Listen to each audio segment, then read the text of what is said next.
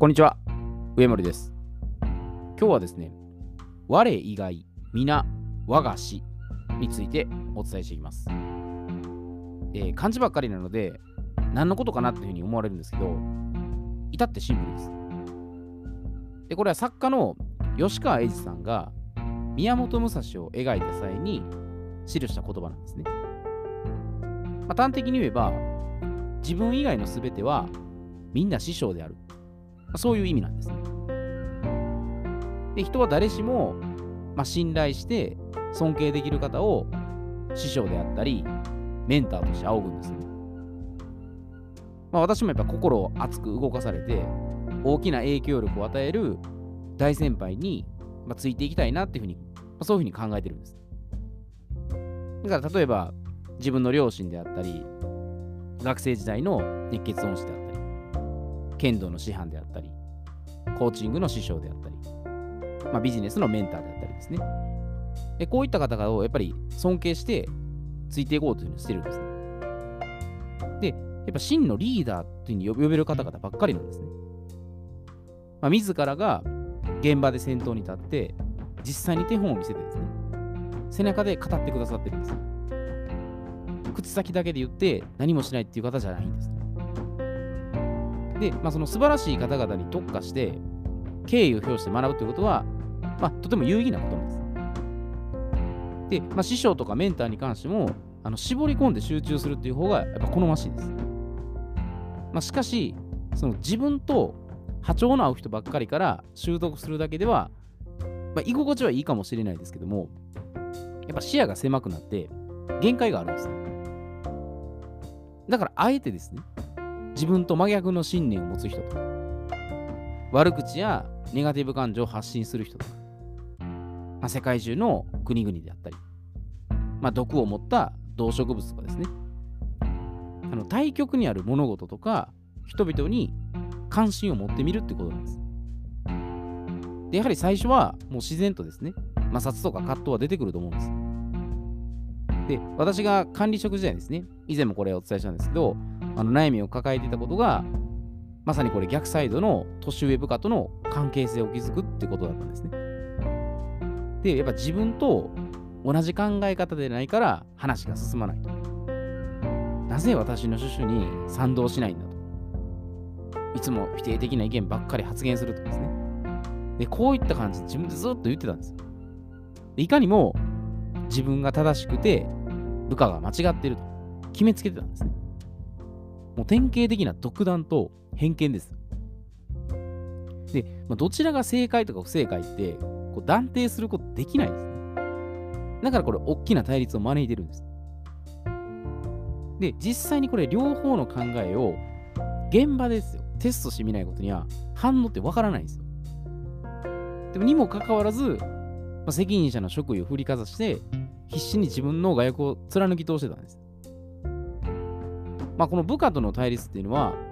自分にとってはね、これとても貴重な経験だったんです。で部下が言ってるこの主張から学べることがあるんですよ。だから否定的な意見に気がつくっていうことは、自分がその否定的な意見の要素を持ってるっていう証拠なんです。つまりこれシャドウですね。自分が一番見たくない影なんです。だから部下は否定的な意見ばっかりで鬱陶しいっていうふうに感じるのは、私の中に否定的な意見を主張する要素を抱えているっていうことなんです。で、最初はですね、そんなことはありえないと。自分が肯定的で正しいと。絶対に認めたくないっていうふうに、堅くなにこれ拒み続けてたんです。だから、他者から指摘されるよりも、自分で認めることによって、自分を否定するってことが、怖かっただけなんですね。で、その背景にある理由としたら、認めてしまったら、部下が優位に立つとか、部下の存在が際立って責任者としての威厳がなくなると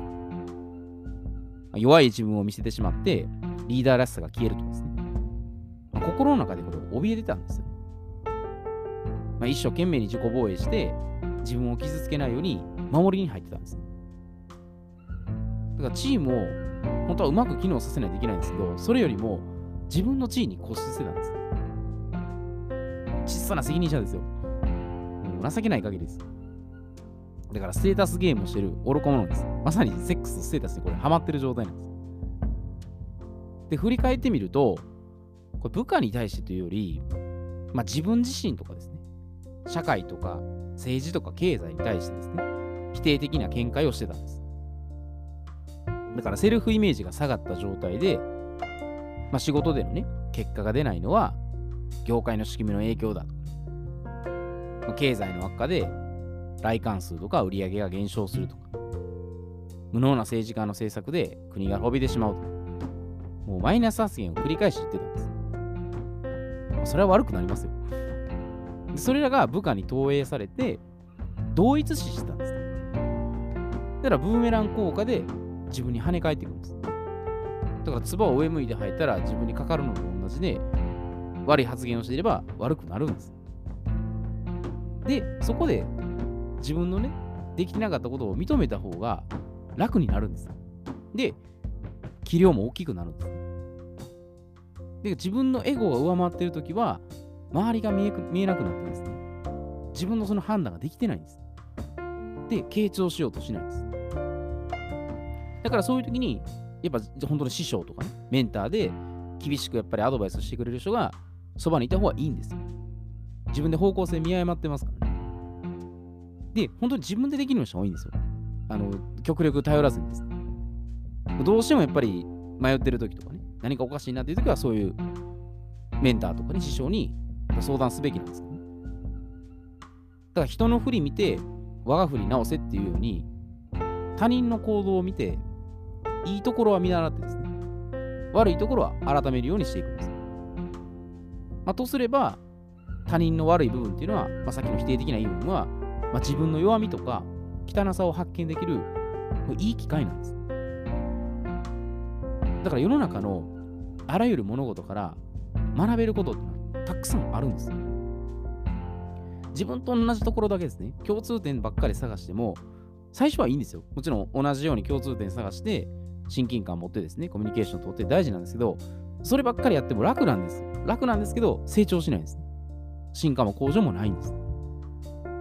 でこれ陰陽の視点で捉えたらもう合点がいくんですよ。光があったら闇がありますし、もう影があるから火があるとね、水と油とか、そういう対照的なものです。だから恋愛とか結婚とか仕事、人間関係、もう全てにおいてですね、異なるタイプの要素にこそ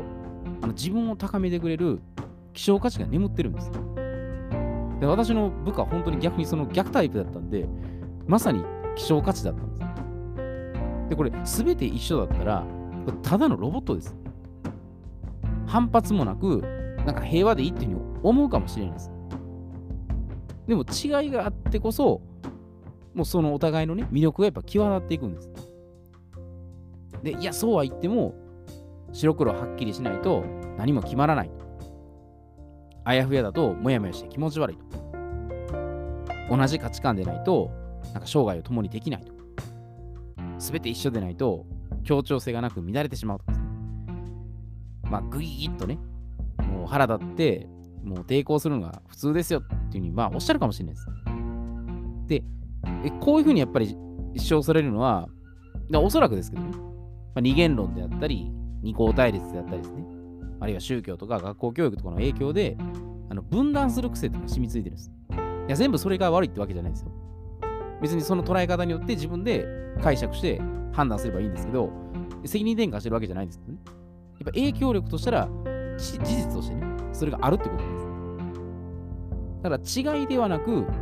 対立する敵と認識してるんで、これ永遠に集結しないんです。これ言ったらでもわざと分断と対立を煽ってですね、よく言えば弁証法ですよ。テーゼ、アンチテーゼ、人テーゼっていう流れを作るっていうやり方もあれば、悪く言えば漁夫の利です。2つを対立させて第三者が美味しいとこだけ取っていくっていう、でそういうことを仕掛けてるもう連中いるんですよ。もう事実としてあるんですよ。でその仕業も確かに要因なんです。でそのマッチポンプですよ。プロレスごっこをやってるとこに便乗する人たちもやっぱりそれはやっぱ同類なんです。乗っからなければいいんですよ。でも乗っかっちゃってるんですね。だからずっと対立とか争いとかそういうの終わらないんですよ。これで終わらないようにしてるといえば、まあ、それまでですけどね。だから他者とかその社会の違いってこそが、まあ、自分の弱点とか苦手なところを補ってくれる可能性が十分にあるんですね。だから全て承認して受け入れなくても部分的に取れるだけでも構わないんです。補完し合って協力すれば、まあ、程よい距離感で関係性は築けていけるんです。だからパートナーとかむしろビジネス、ね、仕事の場とかに、ね、おいてその発想やっぱ斬新で面白いですねとかね、自分にない鋭い着眼点は学びになりますねとかね、今まで気づかなかった視野が広がってありがたいですねとかですね、称賛していけばいいんです。だから異なる考えとか人々に対して素直に認められる寛容さがあったらレベルアップするんです。寛容さがないってことはまだやっぱ自分でそこでブレーキをかけるんです。やっぱりその怖いっていうふうにただ思い込めてるだけなんですよ。家族とか夫婦恋人間ですね、やっぱ自分で同じであってほしいっていうふうに頑固の押し付け合いですよ。これをやめたら絆がもっと深まるんです。問題がなってるのはそこなんですね。あなたはなんでそんなこと言うのとか、なぜ私の気持ちがわからないのとか、どうして僕の言うことを聞いてくれないんだ、だいたいこの傾向多いですね。で、みんな違っていいんだぐらいの気持ちですよ。いたら苛立つことも減ると思うんですよ。何を自分はそんなこと言ってるんだ、向きになって言ってるんだろうってぐらいになるんです。で、まあ、お互いに思ってることはもう包みかさず、ね、吐き出してですね、認め合えればいいんです。何もそこまで遠慮することはないんです。もともとは赤の他人同士ですよ。いや、むしろその同じようにしようとするってことがやっぱ問題を引き起こすんです。いや、問題あってもいいんですけど、なんか余計火に油を注ぐようなことをやっちゃうんです。だからこれは一種共感をね、強要してるっていう自分を認めたらいいんですよ。その認めた瞬間に自分の内側にあるドロドロしたシャドウが消化されるんです。だからそこは人間やっぱりね、まだ強情に認めたくないっていうのがあるんですね。自分の信念だけはそこは貫き通したいって言って。で、それやめてしまえば別にそんなことは気にならないんですね。むしろ相手の方から学べることがたくさんあるんじゃないかなっていうふうに思うんですよ。だから自分が間違ってるっていう視点で捉えたらそこまで気にならないんですけど、自分が正しいっていうふうに解釈でいくと問題が起きるんですね。自分が 100% 間違ってるかもしれないなと思ったら、別にそれは相手が仮に間違ってても苦じゃないんですよ。だから人生においてもう全てがやっぱ学びであって、やっぱ師匠なんですね。どんな人からでも学べるんですね。まあ、軽蔑したりとか区別するっていうのはそれ誰でもできるんですけど、でもそれやってたらやっぱ自分を本当に高めるんだったら、むしろ逆サイドの方から学んだりとかね、別に全部受け入れなくても、あ、こういう気づきがあったなとか、あ、こういう視点で見えるなっていうところが分かってくるようになると思うんですね。それは最初はやっぱりね、居心地悪いですし、なんかグギーとかね、ムカつくとかね、そういうのあるかもしれないですけど、もう何でも習得すればいいってぐらいのもうラフな気持ちでねやっていけば、そこまでなんか苦しいなっていうことはなくなってくると思うんですよ。苦しいと思ってる時点でやっぱりまだ固執してるんです。手放してしまえば何でもないなってぐらいの状態になっていくと思うので、本当にそういう意味では自分と全く違うタイプの人であったり物事の方が実はいろいろなことを教えてくれるお宝箱は眠ってる可能性があるっていうところですね。で、そういうふうに解釈していけば、まあ、苦しさもだんだん楽しさに変わっていくんじゃないかなというふうに思います。では今日はこれで失礼いたします。